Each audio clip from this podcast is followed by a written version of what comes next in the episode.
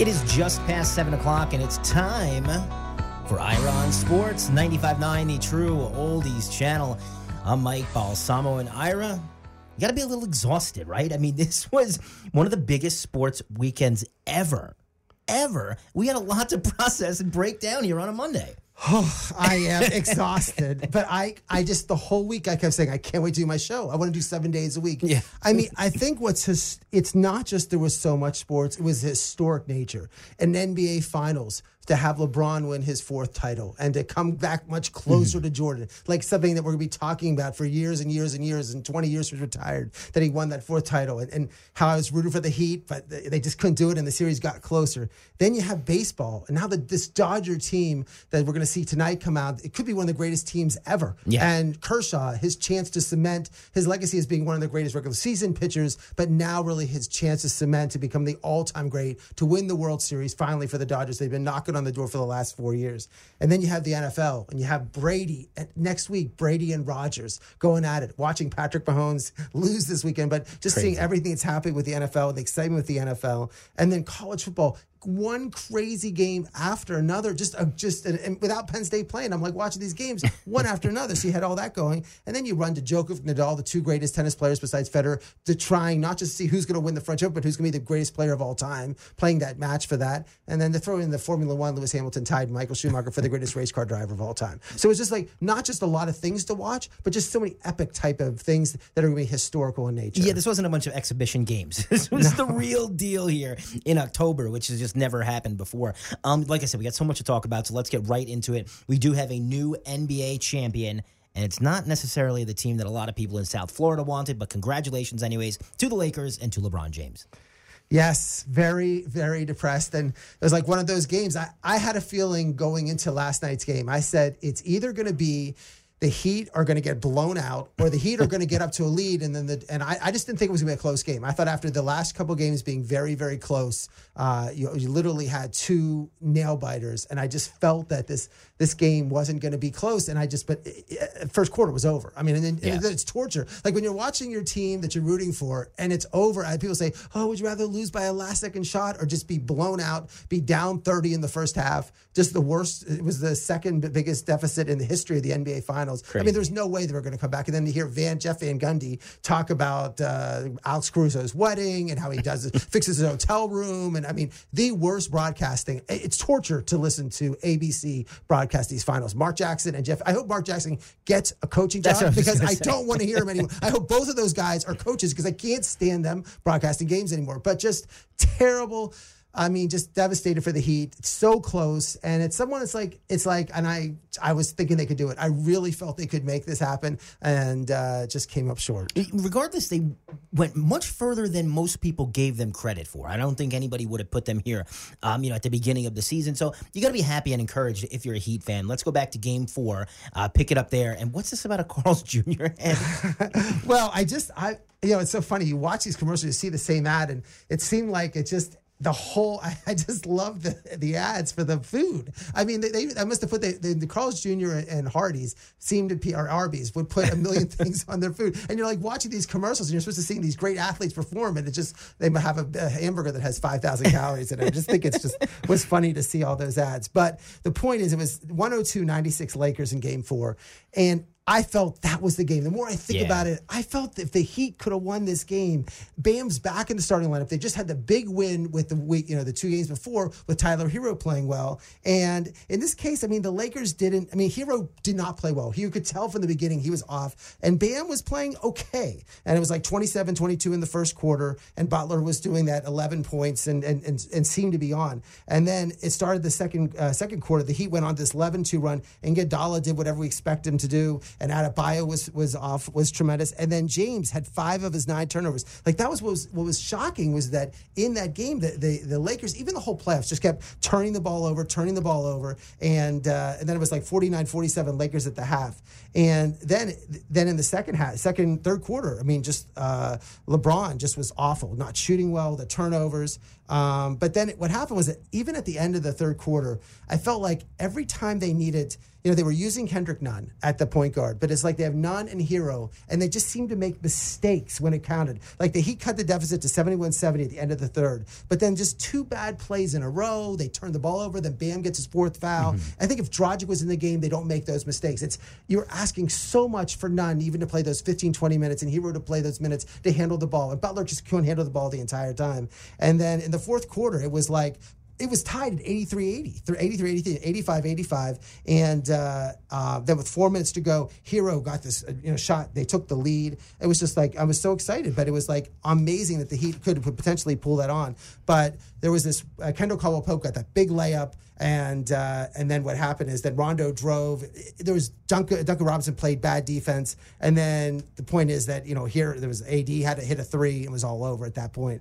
LeBron ended, but it was close. I mean, I think they were they were in that game at It's a the winnable end. game. Winnable, totally winnable game. I mean, LeBron had six turnovers at 28 points. Uh, but, you know, Danny Green, now he was the GOAT of game five, or the GOAT meaning the bad player, not the greatest of all time. Four for eight at 10 points. Pope had 15 points. And I said those, the key was that the, the, the, the, uh, the complementary, the Jordan Jordanaires that they called with Jordan, the Morrises and the Kuzmas and the Carusos, but they still had 25 points and they killed the Heat on the bench. And that was like oh, so frustrating in terms of what happened. Uh, Herro ended up with 21 points, Duncan Robinson 17 points, and Bam came back, played well at 15 points and seven boards.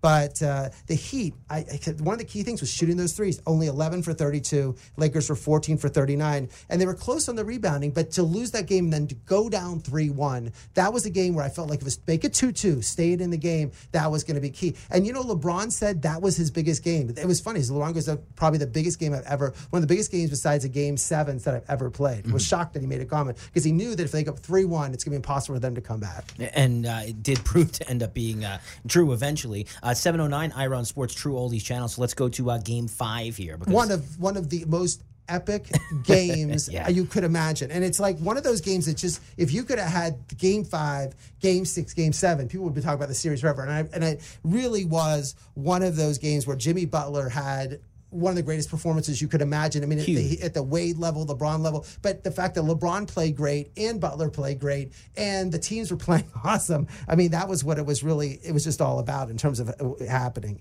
And uh, you could saw that the Heat really, they shortened their bench. They had Iguodala and Nunn in, and they didn't use Olynyk almost the entire game. And then they had Jimmy Butler guarding Anthony Davis instead. And, and Davis was doing nothing really in the game. He was a mess, of course. And, uh, but it's but in terms of the Heat were up 25-24 after one.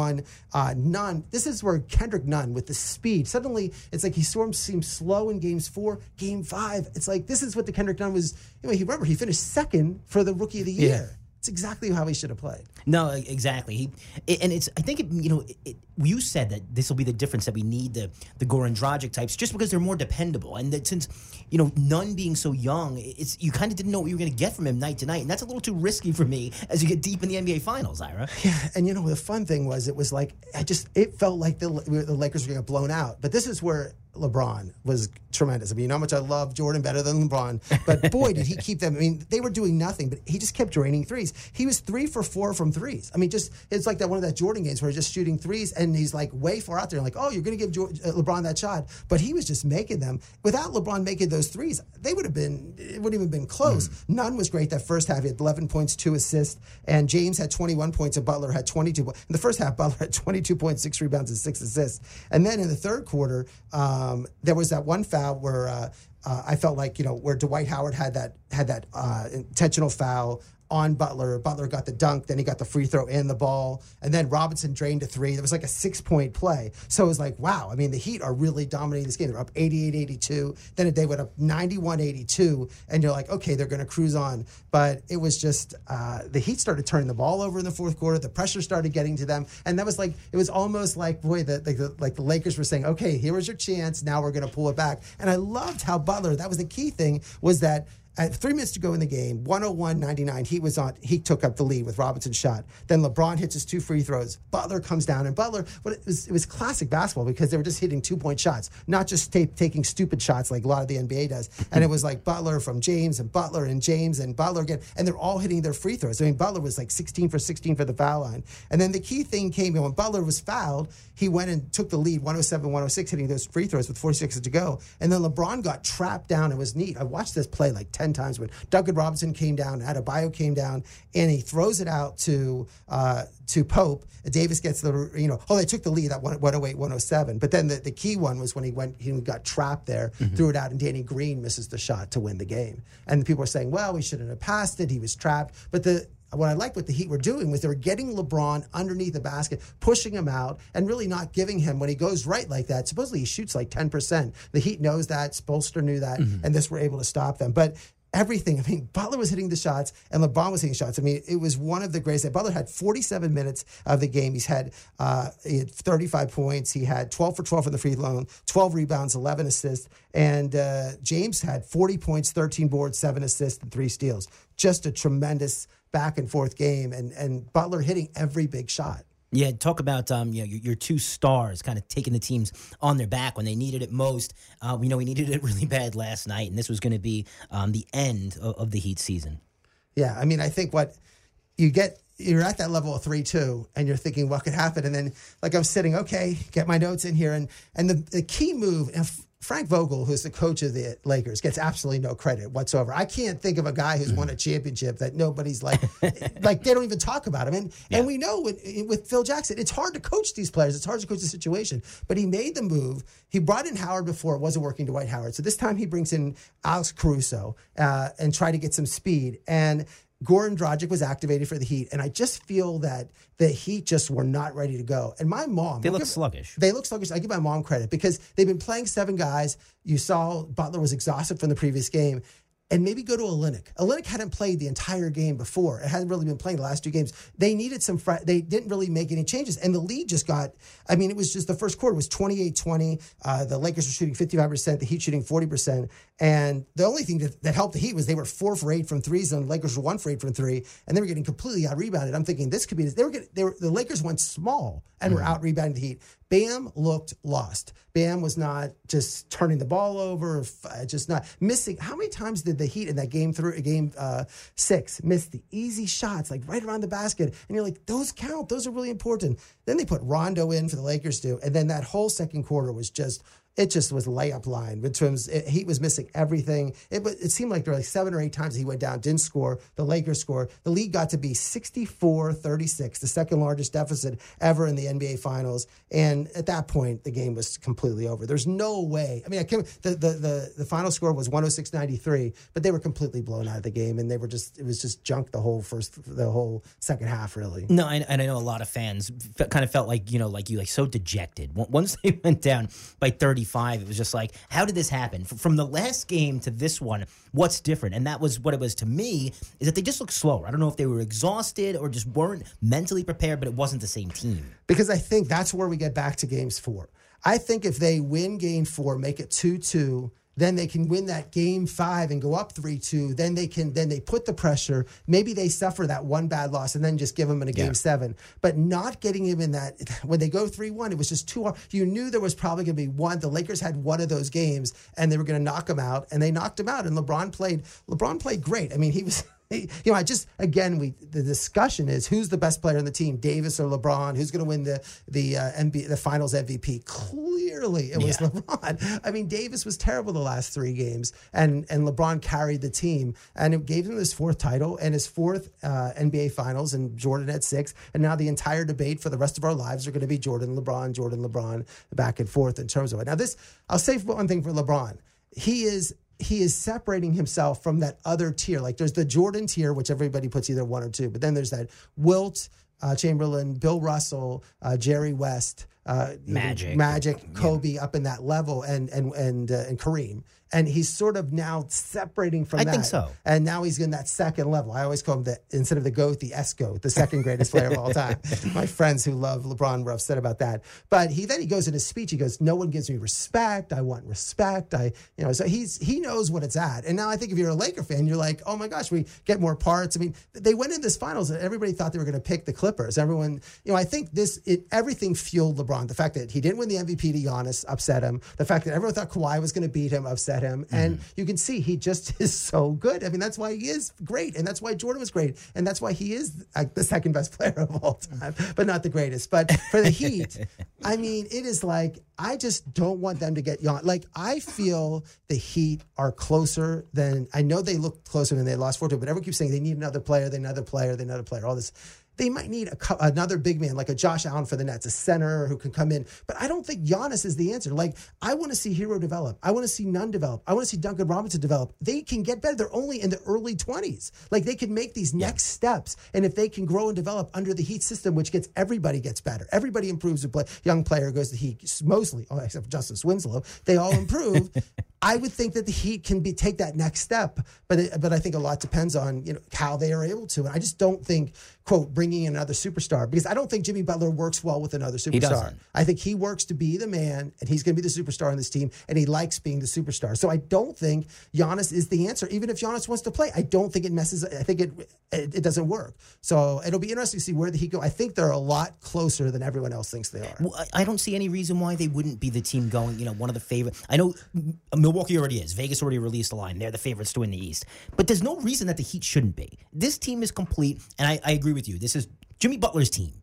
We don't need another. We don't need a Giannis. We don't need a, another superstar. Let Jimmy Butler run this with the guys he's he's been going with because they look good. And then you see how again the development of Herro, Robinson, and Nunn.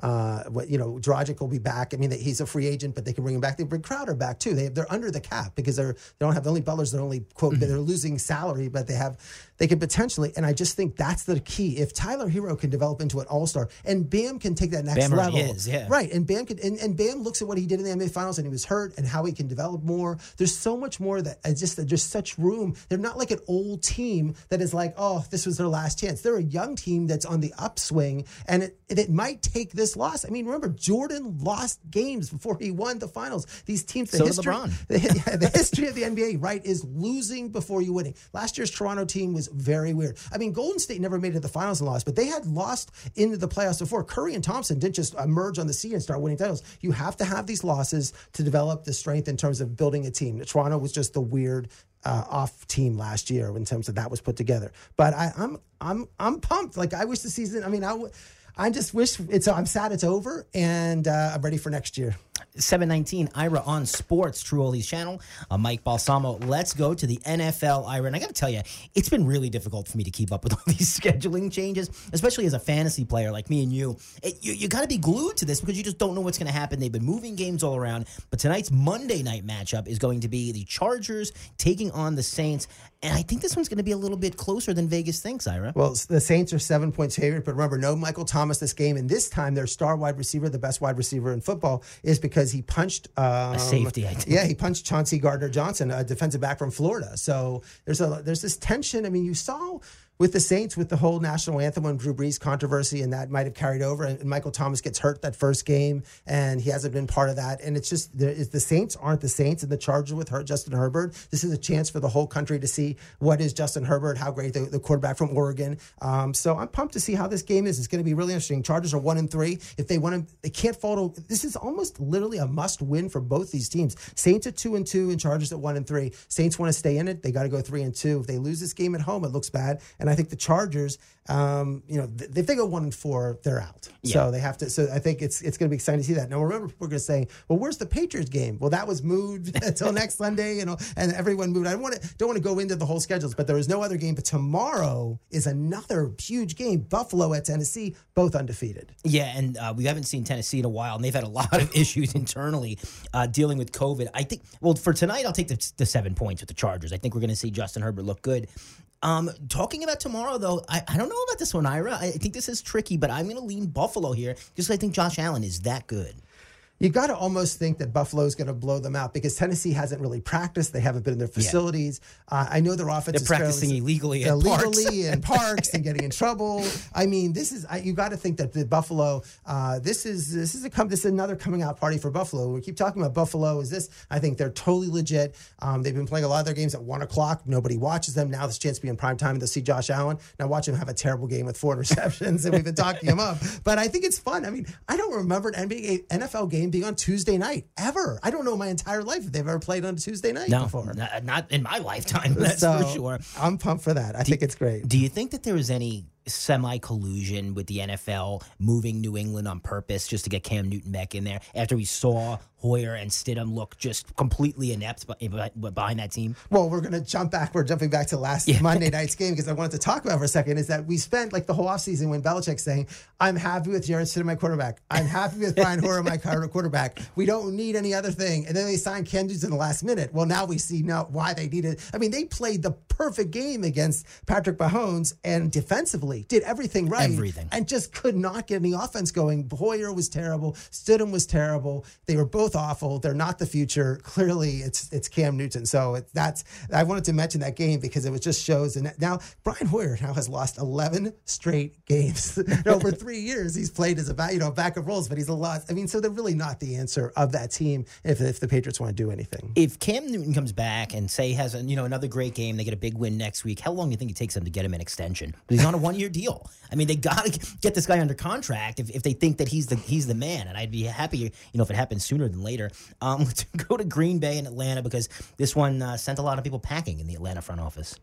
well that it was it got it they i think the moving trucks got called in because that was they they lost that game and then they were fired this week but i mean there's this this aaron rodgers I, there's two players for the MVP. It's Russell Wilson, Aaron Rodgers, uh, and Patrick Mahomes. I guess those three. But Aaron Rodgers comes in this game. He's missing Adams. He's missing Lazard. He's missing his top three, really three wide receivers. He it doesn't care. He can bring anyone. He can say as someone from the stands to come, and he looks. This is the this is this is not vintage Aaron Rodgers. This might be the best Aaron Rodgers Yeah. has ever played. And just a, 27 to 33, four touchdowns, no interceptions, 327 yards. Uh, it was just he was just tremendous. He for the year he's 13 touchdowns, zero interceptions, 71% completion percentage, and only three sacks. This looks like like high school numbers, like a high school quarterback plays like Aaron Rodgers. And and what I mentioned this is that next week we have that big game. Uh, he's going to be at Tampa Bay, so you get Brady versus Rodgers, two of the people they consider the two of the greatest quarterbacks of all time. So that'll be exciting. Even though I feel Rodgers is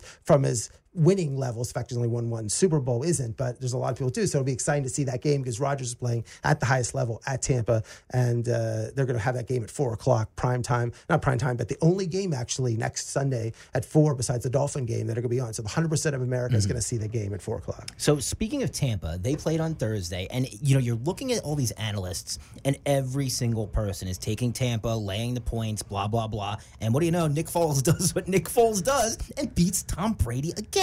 Well, when you see Nick Foles play like that, the question you have is why in the world, like, what, ha- like, and you watch Carson Wentz. I watched the Steeler game. It's like, I just would have kept Nick Foles. I think he's better than Wentz. And I think he's a better quarterback. And he just knows how to win. He knows how to make the plays, knows how to extend the plays, doesn't take the bad sacks. And it was, it was just that. And then Brady made that, you know, he came down, he led that drive down to score. Now, the mistake was they, they gave them time at the end of the game. The fact that Brady had that minute and 40 seconds, he's driving down, there's a fourth down play, he throws down the field, doesn't get the first, you know, and then he said, oh, then it, the confusion was he thought it was third down, not fourth down. If he knew it was third down, he would have checked off. And then everybody's saying he's lost his marbles now because he did that. I mean, it, It was very un-Brady. it was very. It was like it was one of the yeah. Because then you see, you expect to do that, but I guess this Foles is his kryptonite. But the question for Eagles fans is, we they should have kept Foles, and then maybe Jacksonville should have kept Foles. But if Foles gets no respect, and then the fact that he goes to Chicago and they put Trubisky in again, it's like no one gives Foles credit. He just keeps winning all these games.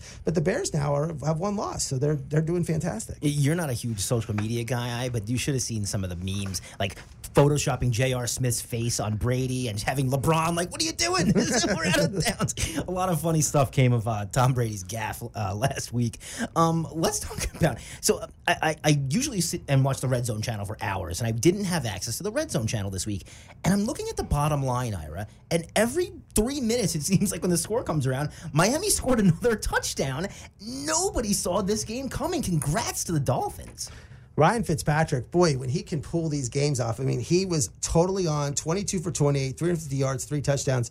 And so in San Francisco, just having trouble. I mean, they've had those two wins against the Giants and Jets. This is in San Francisco, and Jimmy G was so bad. He came back from in, his injury, but he was pulled from a game. So here's Yeah. a guy that takes a team that you pay hundreds of millions of dollars to. Was actually how many times you ever see pulled from a football game? Very rare. when, when you're For in the CJ game Beathard. for CJ Beathard is unbel- But I got to give the Dolphins. I mean, first of all, Byron Jones. Byron Jones must be one of the greatest defensive players of all time because you see when he's not playing at the Cowboys, what's happening in the Cowboys defense in the It's secondary, night and day. He comes to the Dolphins, and him and Xavier Howard suddenly shut down San Francisco. So you got to give Byron Jones. I mean, Byron Jones doesn't have this. He's not like Stephen Gilbert. He's not viewed as one of these elite, super elite Mm-hmm. corners or whatever. But he's he take him off Cowboys and they're awful. Put him on the Dolphins and they're good. Sort of like Minkah Fitzpatrick, you know, for the Steelers. one one thing around. But the point is that was, and uh, it looks like the Dolphins are getting things going. I mean, they started. They had, off- they, they put Robert Hunt, who they drafted in the offensive line. They fixed that. Uh, Gaskin ran well, and Mike Gesicki, who I've always loved for being a Penn State fan, he had a 70 yard catch. And it seems like Fitzpatrick works, moves the ball around as much as I like DeVante Parker and wants him to throw the balls to him. But Preston Williams, played well, Gesicki played well. Uh, Fitzpatrick knows. And, and I think they're going to keep Fitzpatrick there as long as you don't have two or three losses in a row and before Tua gets in. And the players seem to love Fitzpatrick. I mean, they love him. I mean, Yeah. he's, he's you saw that with Tampa too. I mean, he's like a type of guy that everyone rallies around. And uh, the Dolphins next week, look, they have their schedules pretty easy. They go and play the Jets next week. What if they go three and three? And remember, there's three wild cards this year, not two. There's a way. I mean, if the Dolphins can sneak in and get that last wild card, that's insane. No one ever thought that. No, nobody would have ever picked that. I picked them to win seven games. I thought they were a seven game, uh, seven win team. Thought they could get to eight. I like their improvements. And speaking of improving, Mike Gesicki does get better every game. This is one of the sh- the lone good draft picks out of this team in the last five years. So they they hit on him. Um, you want to know? the Dolphins play the Jets next week. They're eight point favorites right now. The last time the the Dolphins had a, a covered an eight point spread was 18 years ago. This goes to show how how often they're not favored by that much, but also just crazy. It's been almost two decades since that's happened. Who And was I- the? I wonder who the quarterback was? it was Ricky Williams was running. Oh, it might have been. Pennington. No, that not 18 No, they're probably running the Wildcat and having Ricky just handle the ball the whole time. But crazy how long ago that was. But I, I think they'll do it this week because the Jets are just that bad. Um, let's go to the Giants and Dallas. In this game, the the score isn't what's important here. It's Dak Prescott's health, and uh, you know we're all saddened. Even myself, being a Giants fan, nobody wants to see that poor guy.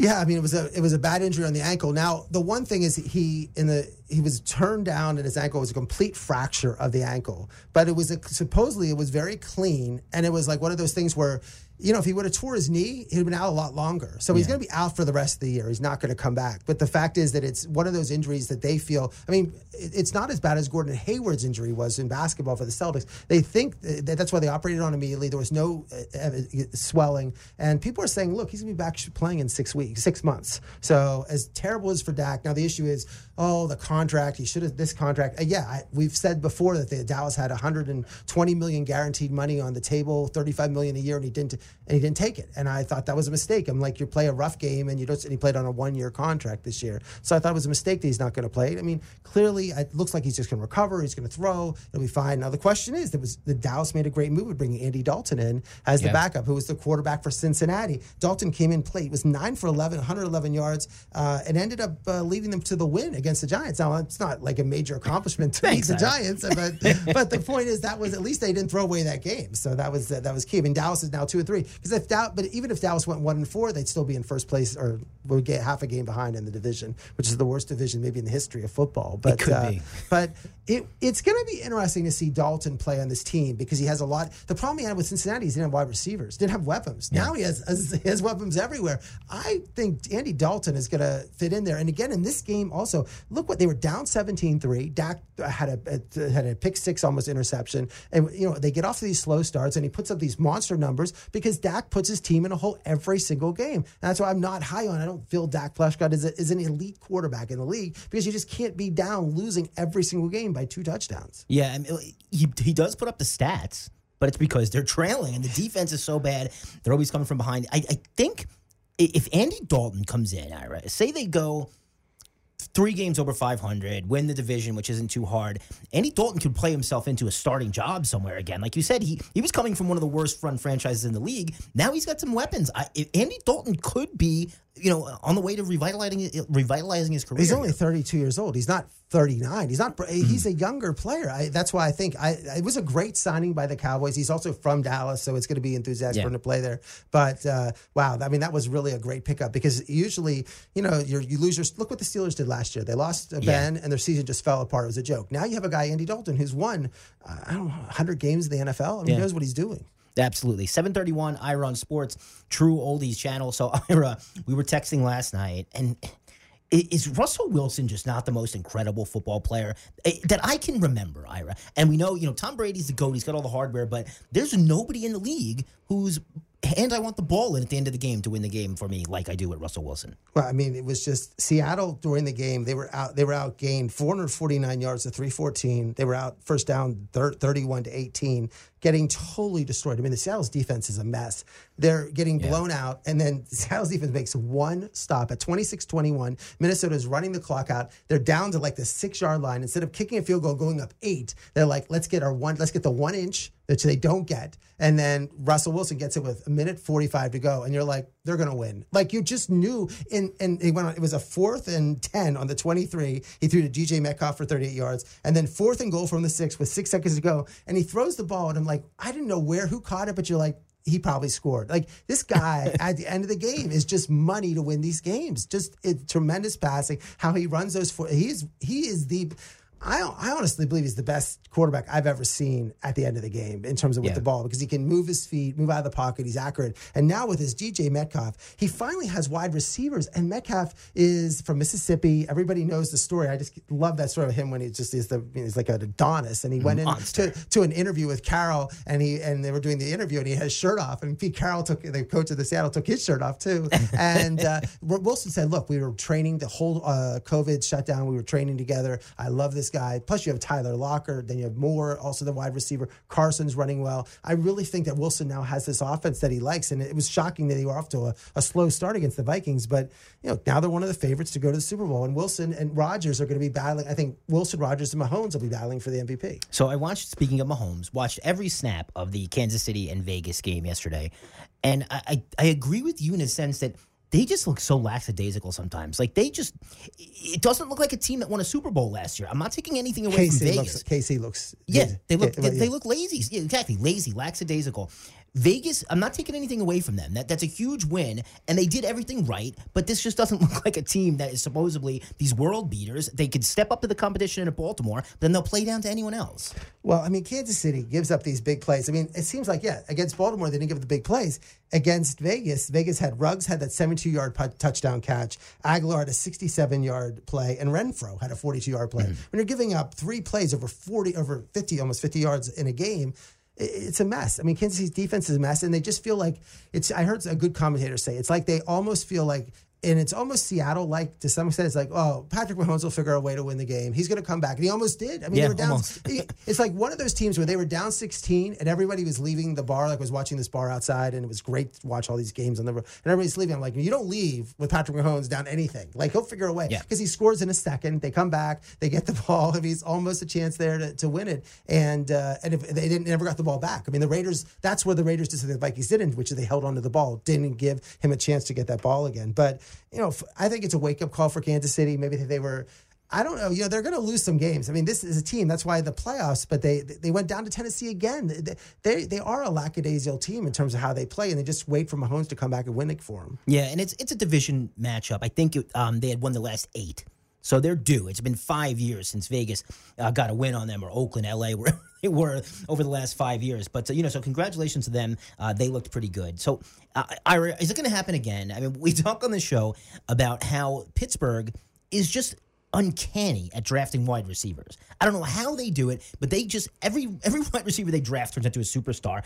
And here's Chase Claypool, who was not really mentioned among this, you know, mega draft of wide receivers, goes out and has a four touchdown game yesterday. It's it's incredible. He had more touchdowns than any uh, any uh, rookie. It was the best rookie wide receiver game in the history of the Steelers. Yeah. And and I was shocked that the Steelers started out They're 4 0 now. It's the first time since 1979. That's weird. That's like when they last when they won the Super Bowls in the in this. I mean, that's crazy. I can't yeah. believe that they waited this long to run. But Claypool, when they drafted him, I'm like, ah, I don't know. We have a lot of wide receivers. I don't know if we need him. I wasn't impressed with them in Notre Dame, but he is so perfect because what he did was they did a reverse with him. They can use him at every position. He is he reminds me of a bigger Hines Ward because they actually he he blocks well. Like he's he's not a tight end, but he's fast. He has every skill in the world. And DeAndre Johnson got hurt, and they, and he's better than Juju really because Juju drops balls, but Claypool he dropped one too. I remember that game, but Claypool was able to go deep, and he has great hands and just he blocks and runs and seven catches, 110 yards,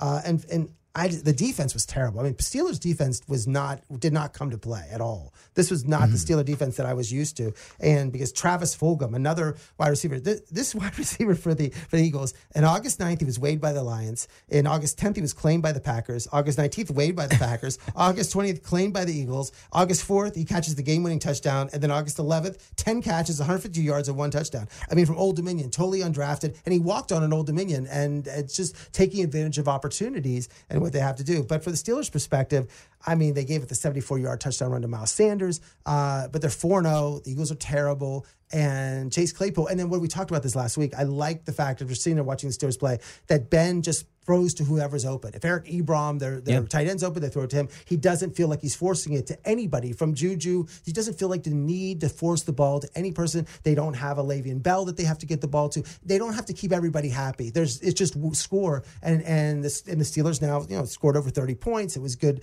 So at that point, I, look, I like the fact the Steelers. I, I'm not saying they're guaranteed to be in the Super Bowl, but being four 0 and there are only two other teams that are undefeated in the league. That's pretty good. So your boy Diontae Johnson killing me in fantasy, but this guy Sorry. can't make it through the first quarter. Ira. A couple of weeks in a row now. Um, let's move on to the Rams and Washington. And Rams are kind of a sneaky team here at four and one. They have been beating up on the NFC East and the Jets, but still, you got to win the games on your schedule. But the real highlight of this game was Alex Smith back on the field. Something I thought I would never see again. Yeah, I mean, Google, go on your, if you have that uh, channel where you can go. So, Alex Smith, the ESPN did that like two, three hour special about how two years ago he broke his right. He almost died. Yeah, they almost had to amputate, die, amputate his leg. The question was he could walk again. And now, two years later, he's back playing. When they called in the game, like I knew he was back on the team, but I didn't think he was going to play. No. And they didn't start Haskins, and Haskins didn't show up because he wasn't feeling well at the game. Dwayne Haskins, and they had Kyle Allen start. Washington That was what they said that he wasn't feeling well. Well, he said he wasn't feeling well, but they said it wasn't COVID, but he wasn't feeling well, so he wasn't at the game, and they expected him to be traded, which is. uh, But the Kyle and work was a quarterback in uh, Carolina for Rivera, but I mean, still, whatever they did, they only gained 100 yards for the entire game and only 10 first downs. But when Smith comes in the game, how about this? You bring Alex Smith in the game, and he's going against Aaron Donald and the Rams, and he got sacked like five times. So like the first, like it was on the second play, Aaron Donald jumps on his back, Yeah. literally is on top of his back and knocks, and you're like, wow. And and Smith was able to hold him up there. I'm like, what? Just tremendous. I mean, Alex Smith, they showed his family. They're, what a comeback story. I mean, Alex Smith, if you remember, was at San Francisco, left there, went to Kansas City, was a star before Mahomes. I mean, has, has had a distinguished career and then got that just gruesome, gruesome injury. And you see that people just, you know, don't ever come back. I mean, Joe Theismann said he can't even walk right after a similar type of, of injury. And uh, the fact that he's able to come back and do this, what an inspiration uh, for you hear Aaron Donald was on the sideline and got caught saying, "Man, that guy's leg's fine." I heard. I- his well, I, I heard that he he did ask Smith. He goes, "Are you Smith?" And he go, uh, Smith was nice to him and say, "Yeah, thanks for telling me, whatever." like this, so it wasn't like he Oh, it was, wasn't. it was facetious. Yes, it was. They were. it, was, all in good Yeah, it was all. Good. If you could keep me on your back, that, That- yeah, that was the all right. um, Cincy and Baltimore, we knew what to expect here. In Baltimore, I knew they were going to be on a warpath a little bit too, and it showed. Yeah, I mean, it was. I, I I'm I'm confused about Cincinnati because I like Joe Burrow and I'm just expecting a little bit more. But I was watching that, I'm watching all those games, and, and again, it's one of these games where Baltimore, you know, just 27 to three, total domination, gets out to a 22 touchdown lead. I mean, it's like Baltimore's kryptonite has to be uh, uh, Kansas City, and I hopefully the Steelers. We'll see when we play them. But Baltimore looks great. I mean, it gives, and it's interesting. Lamar Jackson, you heard heard rumors during the week he didn't practice. He was hurt, and he only ran the ball two times. But just another, they don't need him to run the ball. It was a good win for them because actually he only carried the ball two times, but he passed for 100, 100 yards, two touchdowns, and had that easy win. Absolutely, they did, and um, this was another one. You, they were you. They think they overheard AJ Green saying he wants to be traded on the sideline during the game, so not good there. Jacksonville and Houston. Bill O'Brien's out the door, and Houston's in the win column. Yeah, I mean that the, Romeo Crennel comes in and has that great win. I, I like Jacksonville. You know, Jacksonville is so young. They have uh, Shenault is a is a rookie wide receiver from Baylor. Yeah. James Robinson, their running back, they picked up out of Northern Illinois, who's playing great. Minshew, I mean, they have such a great young team, and they're they're fun to watch, and they keep losing. And I just hope you know, like they're a team that you just they seem to play really hard, and I like Jacksonville and like watching them play. Ira, what is it going to take for Adam Gase to get fired? Another awful loss as Arizona rolls the Jets. I, I don't know. and it, maybe he should switch with Aaron Boone. I mean, for the Yankees, because I think they both are. I mean, I just a disaster. And, and Adam, it just it just keeps getting worse and worse and worse. The Jets and the Giants. I mean, to have both not have one in New York and then the Yankees. I mean, New York is is falling apart. Um, Carolina and Atlanta, and this was the game that finally did it in for Dan Quinn. As Atlanta just looks listless. Uh, you know, like a ship with no rudder. It's not good. Yeah, I mean it's it's uh, one of those teams where you have Matt Ryan, who you're paying thirty five million dollars to. You have Ridley, Julio Jones. You seem to have this type of team that's going to be a superstar team, and it all happened in that Super Bowl when they were leading twenty eight to three over the Patriots. And I think that's Dan Quinn is literally a, a, a, first down away, like in the entire second half from winning the Super Bowl. And you would thought that if they win that Super Bowl, that probably would have buyed him. He win a Super Bowl, it sort of buys you at least five years. Oh yeah. And I think that's losing that game then set everything in motion for them to fall apart. So another sneaky team here at four and one is Cleveland, and they're doing everything right by keeping the ball out of Baker Mayfield's hands, for lack of a better way to put it. But they can run the ball. They got some tricks, and they're looking good. Yeah, I think the interesting thing is that the Colts aren't as good as people think they were going to be. They're three and two, but they look bad, and Rivers threw the two interceptions. And the Browns, sort of after that first game, have righted the ship and now are playing much better. And and now you have a division of the Ravens. Uh, this is what people thought like two years ago. Remember when it, the, the, the Ravens, the Steelers, and the Browns, were like, boy, this is the greatest division. Yeah. You finally have that. You have those three teams that all should be three of the top teams in the AFC. 742 Ira on Sports, True Oldies channel. So how's he standing shaking up? Well, right now, I just think that, I mean, the Bills are 4 0, the Steelers are 4 0, Tennessee's 4 0. Um, seven teams make the playoffs, and the teams that are out really are uh, the Broncos, Chargers, Jacksonville, Texans, Bengals, and Jets. It's really going to be like six teams for three spots in the AFC. The NFC, everything's wide open to make the playoffs, but you've got to think it's just either Green Bay, Seattle, or Tampa. Can't really make a case for anyone. The Rams, I can't make a case for anyone else in that. And next week, the two big games Cleveland at Pittsburgh, and of course, uh, Green Bay at Tampa Bay. And then Monday night, they're going to have two games KC at Buffalo and Arizona at Dallas. That's next Monday night. Let's go to college football because this was a Saturday to be remembered, Ira. You were loving it.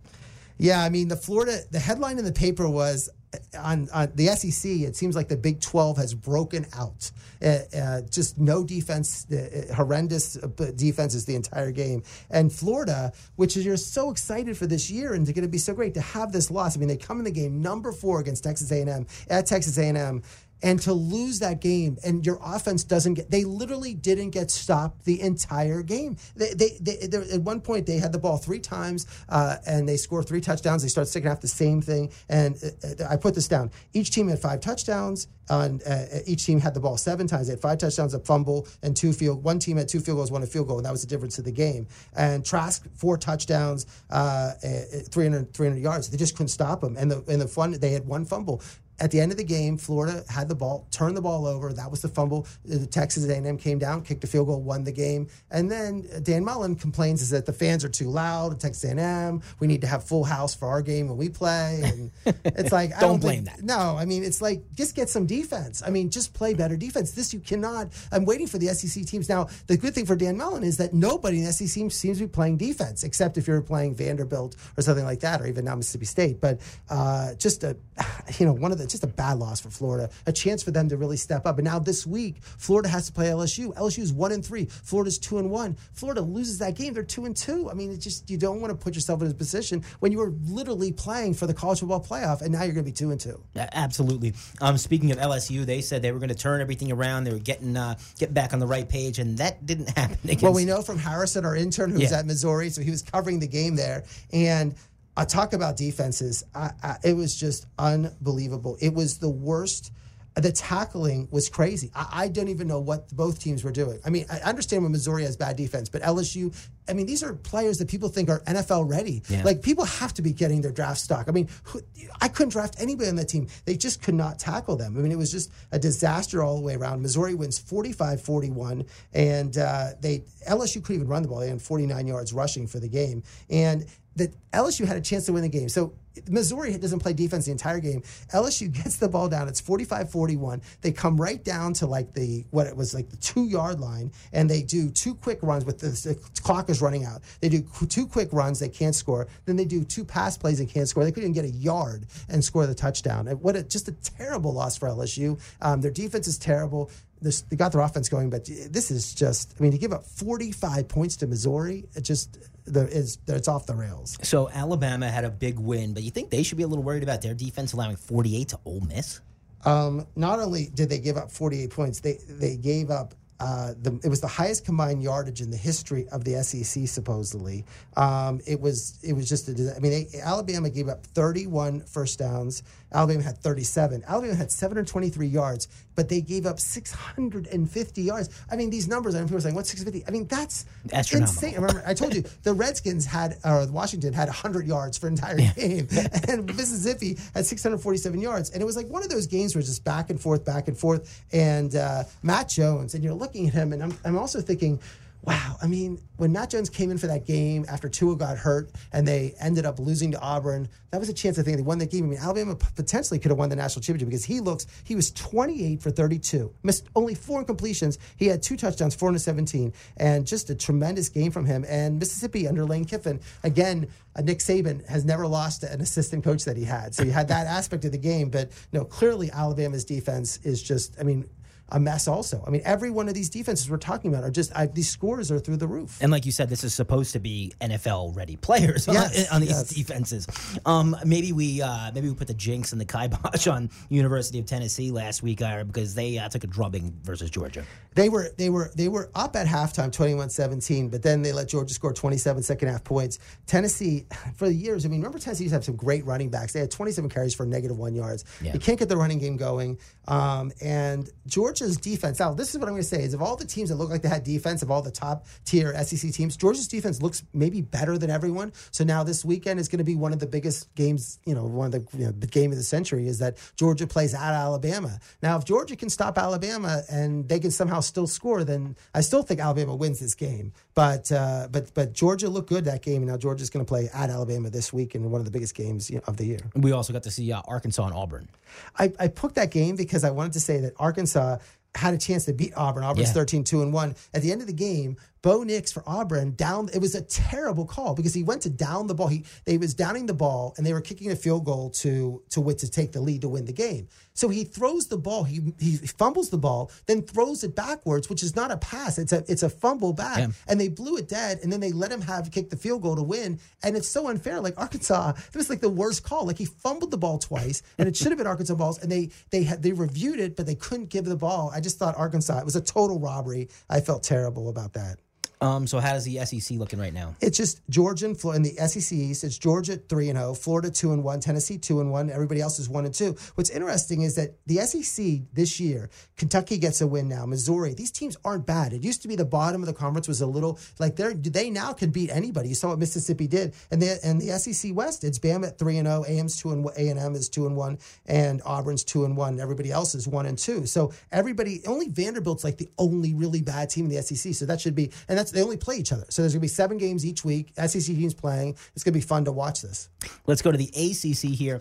I, I wasn't anticipating that Miami was going to beat Clemson. I didn't think it'd be 42 to 17, though, Ira it wasn't just 42-17 i felt like clemson left a lot of points on the board i mean it was at, at, they were killing them in the first half and then they tried a 65 yard field goal at the end of the first half and was blocked and miami ran it back for a touchdown which Dabo Swinney, they interviewed him and they go what do you think about that play they were interviewing him he goes it was the dumbest thing I've ever done. The coach at Dabo said it. I mean, at one point in the first half, uh, Clemson had around 38 plays for 204 yards and 38 plays, and Miami had around 12 for 11. So they were out being outgained 204 to 11. Uh, Miami looked just again, all the mistakes. I mean, Miami keeps talking and talking and talking, and they can never deliver when it, they just go against a competition like this.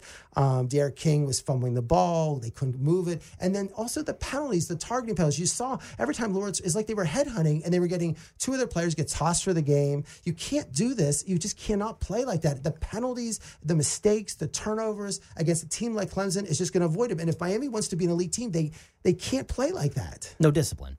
Um, let's go Florida State and Notre Dame. I know Florida State's not what they were, you know, in years past, but still, it's a nice win for Notre Dame. It was a good win. Florida State's having trouble, and I think that you know when you say Florida, when you're uh, Florida State's perspective is like, oh, we we're sort of in this game. I mean, they fell to one and three. I mean, that's not good. I mean, Florida State used to never lose games. I mean, they're in the top five. It seems like 25 years in a row. Um, but uh, um, but Notre Dame is one of those teams. I mean, that's it's going to be in a few, few weeks. It'll be Notre Dame, Clemson, and I think Clemson's at Notre Dame. That's going to be you know one of those like the Georgia Alabama games. I don't know how North, uh, North Carolina is, as good as they are. They just never have been for my entire life. But they're rolling, and they beat a good Virginia team, a Virginia Tech team. Well, real quick, we're going to talk about Oklahoma and Texas. And Matt, jo- I mean uh, Mack Brown, the uh, coach of uh, North Carolina, was it North Carolina? Went to Texas. They got rid of him um, and they bring him back, and he's done what a job with North Carolina. The first time in I think 30 years in the top five, yeah. and uh, they look great. They had two running backs who each ran for 150 yards, and uh, Sam Howell's a good quarterback. And now you really have Clemson, North Carolina, Notre Dame, all these three good SEC teams, ACC teams. What are we looking for uh, this week?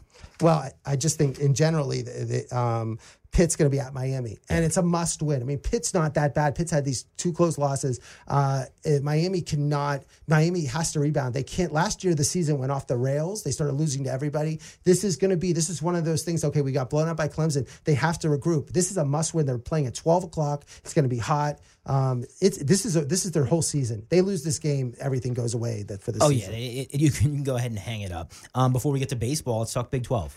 Well, it's really we're ending with Big Twelve because that they, now Texas and Oklahoma are both two and two. Uh, Texas beat um, Oklahoma beat Texas 53-45 in four overtimes. The game lasted like five hours long. It was just unbelievable to watch. I've been watching all these games. I think two other games went in, and just both teams stink. Both teams have terrible defense. Um, and Spencer Rattler, who was supposed to be the Heisman Trophy, he's been the, would be the fourth candidate. They actually pulled him from the game like Jimmy G style because he was turning the ball over so much. And Sam Ehlinger, the senior from Texas, was supposed to be so great, he was terrible. I mean, he was terrible, but not enough to win the game. Not when they had to make the plays uh, and to win. And uh, it was. Uh, it was just one of those things where Oklahoma in the fourth overtime was able just to withstand it. But it was such a long game. And now the Big 12 is really not going. Oklahoma State's undefeated, but I don't think they're going to get credit. I don't see the Big 12 being in the college football playoff. It's going to be really in two weeks we're going to get the Big Ten playing, and in a, in three weeks we're going to get the Pac-12 playing, and it's going to be the SEC, ACC,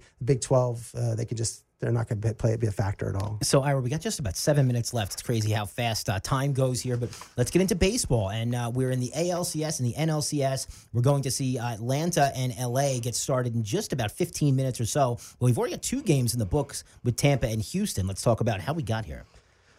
Well, really, what it is, I mean, Miami, you know, it's it's frustrating because Miami, I felt like had that chances that yeah. first game against Atlanta. They scored the five runs, and you know, the Braves pitching was so great. They scored five runs, but after that, they were they were shut out by Ian Anderson and Kyle Wright, uh, two games in a row, two nothing and seven nothing. So it was just one of those things where they just, you know, I think that Miami should be happy. This isn't like we're not talking about the Heat right here. They're so young, their pitchers played well, um, and Atlanta's just a be- Atlanta's just a better team. And the fact that the Braves got pitching from Wright, Anderson, and Max Fried, three good pitchers. And Travis d'Arnaud, the former Met, everybody remembers him. Wow, I mean, he was six for 10 with three doubles, two home runs, and seven RBIs in the whole sweep. So that was a good win for them. And then the fact is the Dodgers are just, and that's who I think are uh, tremendous. They play the Padres. Everyone thinks the, uh, you know, this is going to be the, the. I thought it'd be a close series close series. But Buehler comes in, pitches well that first game. They win 5 1. In the second game, this was that classic 6 5 where uh, Bellinger, at the top of the seventh, Tatis hits the ball. Bellinger climbs the, you know, Willie Mays style mm-hmm. almost. Well, not Willie Mays, but climbs the wall and catches the ball, st- brings that down.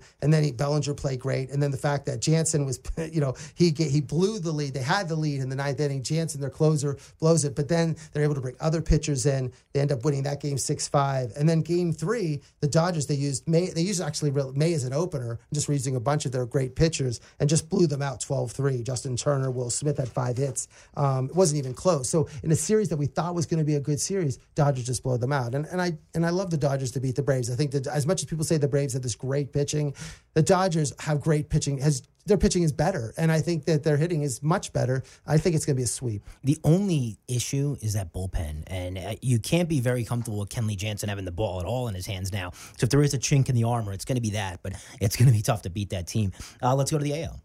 Well, Houston wins. Houston and, and Oakland. Uh, Yeah, that game it went four games. I mean, those were two sweeps in the National League, and it went four games. And I just felt like it's when, when Oakland's one of those teams that gets the playoffs. It seems like almost every year, and just can't get over the hump, can't get in that. And Houston's pitching. I mean, this is a team that we saw Lance McCullers pitch well uh, in that. When he, I mean, he got hit hard. He pitched well today, uh, but he got hit hard in Game One. But they were able to hold on and win. But it was just like, uh, it, it- but it was just like one of those series where they, you know, won three out of four.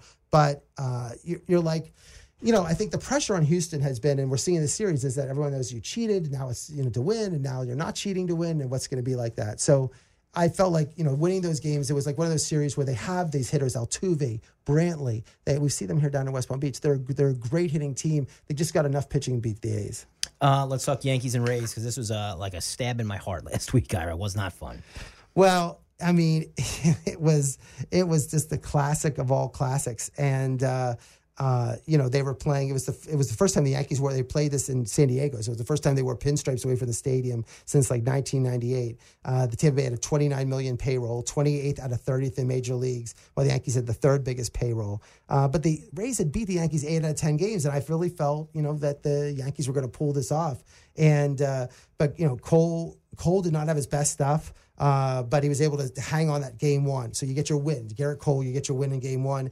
The Rays come back and win 9 3. Rays come back and win 7 5. The second one, um, just a complete disaster in terms of, you know, that's the game where they um, where they started Deivi Garcia. So I think it's, it all fell apart in that game, too, when the Yankees decided instead of starting Jay Happ, who said, I don't like to come in as a reliever. Well, they start Deivi Garcia, the rookie, and he was terrible at the beginning. They bring Happ in. Happ is bad. It was terrible. And everyone's saying, "What are the Yankees doing? Like, just go and win games. You have st- everyone's hitting home runs. You're healthy, and you're just getting too cute." And Aaron Boone just threw away that game, and Tyler Glasnow pitched just as well. But the Yankees lose seven five, and that was just it was just a weird type of game because you're like the Yankees, you, you're up 1-0 in the series. You just had Cole pitch, just you know finish it off, and then you get then it, then the game three was bad because. Look, I'm not sold on Tanaka. I think Tanaka is bad. I don't know if they're going to re-sign him. and I mean, he just, I mean, it was four hits, four innings pitch, eight hits, five runs. He was just totally blown out. You know, they are just, it was, it wasn't even close. Even though Stanton now had, you know, six home runs and 13 RBIs. So now they go down. So now they're, you know, two, they're, uh, they're, you know, they go down 2 1. They win game four, uh, you know, in playing that game in terms of Ch- Chapman was brought in for the four in game save, Le- setting up for game five. So your game five, you finally get Cole. So as much as the Yankees have totally made a mess of the series, which they shouldn't have, then you have Cole pitching game five on short rest. This is his first time ever to pitch on short rest. And then they brought in, uh, and then so he, pi- he pitches on short rest and just, uh, unfortunately, they lose 2 1. Just a crazy game. He- Cole did everything he could. He beat Shane Bieber, he beat Blake Snell, and he could have beaten Glasnow had the Yankees managed to get any kind of run support for him. So, you know, I, you can't take anything away from him. It's just strange decisions by Boone, and it just didn't work out for Yeah, us. Yeah, I mean, I think the, the key of that was when they bring, like, not knowing how to use his bullpen. I mean, Aaron Boone just seems to not know. He was pushing He every lost. every button he pushed was wrong, and it was worse than Roberts because he brings in Chapman early and Seventh then, inning, in the in the seventh closer. inning, and then he goes against Mike Purcell, who they've had that big fight because they he, he tried to hit him on the head, hit him with the with the ball in terms of 100 miles an hour, and there, there's the bad blood between them, and then it's one one in a one one one game, and then Brosseau hits the home run in the in the, in the eighth inning in order and, and bring him back. You know, Chapman, you saw him from last year with the Astros. He doesn't pitch well in two innings. He, does- he does not. They keep putting him in these t- situations, and he keeps not performing well. He's a one inning pitcher. That's it. And bring him at the start of the inning, and that's it. Don't bring him in Yeah, the middle no of the inning. mid-innings. No Yep. middle, and don't have him sit down and come back. I mean, he is lights out if you just pitch him one inning. And Instead, Aaron Boone has now lost two playoff series in a row, uh, last year and this year, which just I don't understand how he's still the manager. I, I, I do think that this should cost him his job between the pitching decisions, those two games. And it's not like the Yankees bullpen has bums in it. There's a lot of guys who can throw. It wasn't like desperation needing your closer there. Absolutely ridiculous. And I knew we were probably going to lose as soon as that happened. Um, so we're two games in the books already in the ALCS as Tampa gets their second win today. Amazing catch by Manny Margot. If you haven't seen that, go ahead and Google it. But uh, here we are, and it looks like Houston might already be done before it's starting. Well, they won yesterday two one. Remember, they're not taking any days off; they just play all time. So, so Tampa Tampa wins, which I'm sure Major League Baseball was furious about because you would love to have the Yankees in this again, the Yankees in Houston, and then the Yankees and Dodgers, not Tampa. So Tampa wins two one in the first game, and then Arozarena, as arena for the Rays just is just hitting the cover off the ball, just tremendous. And then game two, which today uh, Margot has a three-run home run, and then he comes back and he's go he's in left field uh, and right Right field, field, yeah. right field, and and I don't know why the park at San Diego is like that, where there's like this hole, and and it's, It's like dangerous. He fell over the thing into.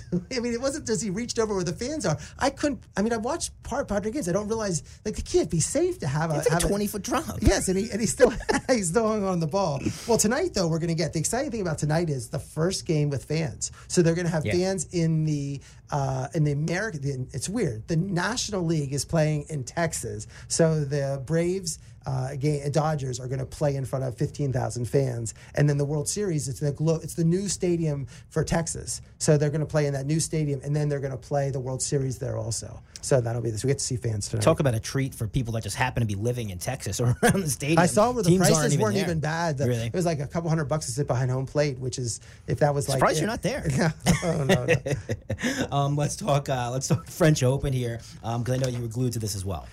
Yeah, I mean, this is we talked about this before. This is like Jack and Tiger playing in their prime, Jordan and LeBron. It, when you have a situation where you have three players who are all have the claim to be the goat, the greatest of all time. Uh, Federer's at 20 titles, uh, Nadal was at 19, and Djokovic at 17. And have Djokovic and Nadal. Djokovic, I mean, Nadal won, made it his 20th. Now that means he's tied with Federer at 20 apiece, and no one else is even close, and no one in my rest of my lifetime will ever be close. And Nadal now is 124 and two on clay in five set matches. He's 99 and two at the French. Uh, his only loss was to Djokovic and uh, Robert Soderling. Uh, it was he's now it was his 13th title, 13th title in French Open. De Bourg six. They faced each other 56 times. Joker's led 29-27, but he but he did win 14 of the last 18. And they just played in the Australian Open, and Djokovic beat Nadal ra- rather handily. But this match was not even close. It was over in a couple hours. It was 6-0 the first set, 6-2 the second, and 7-5 in the third, and, and really wasn't even that close. It was a point where Nadal made out of 183 points, 14 airs. Djokovic made 52. Um, and it was like one of those things where Djokovic, it, they're, Nadal's 34, Djokovic's 33. You just don't know how much longer they're going to play. You'll never see this again. And it was just a treat. I just hoped you were going to see this great match, and you just didn't get a great match out of it. What's going on in golf? Well, it's interesting. They played the Shriners Classic. Matthew Laird won. Uh, he was ranked 354th in the world. It's next week.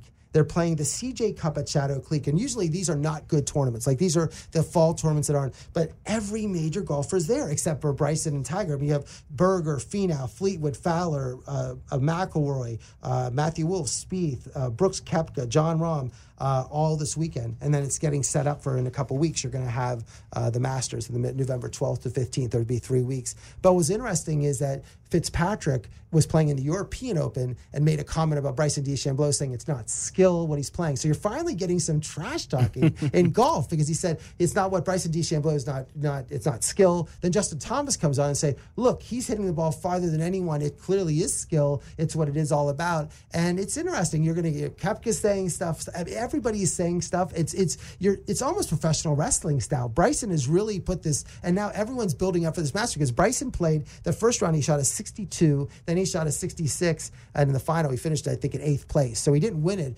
but he was. I mean, there were holes where he was like trying everything out. Like that par four 380, he, he drove it the whole hole mm-hmm. on the green, and then like hit a golfer, and then he, during the driving range he was hitting at someone's house and like pounding their house with golf balls and things like that.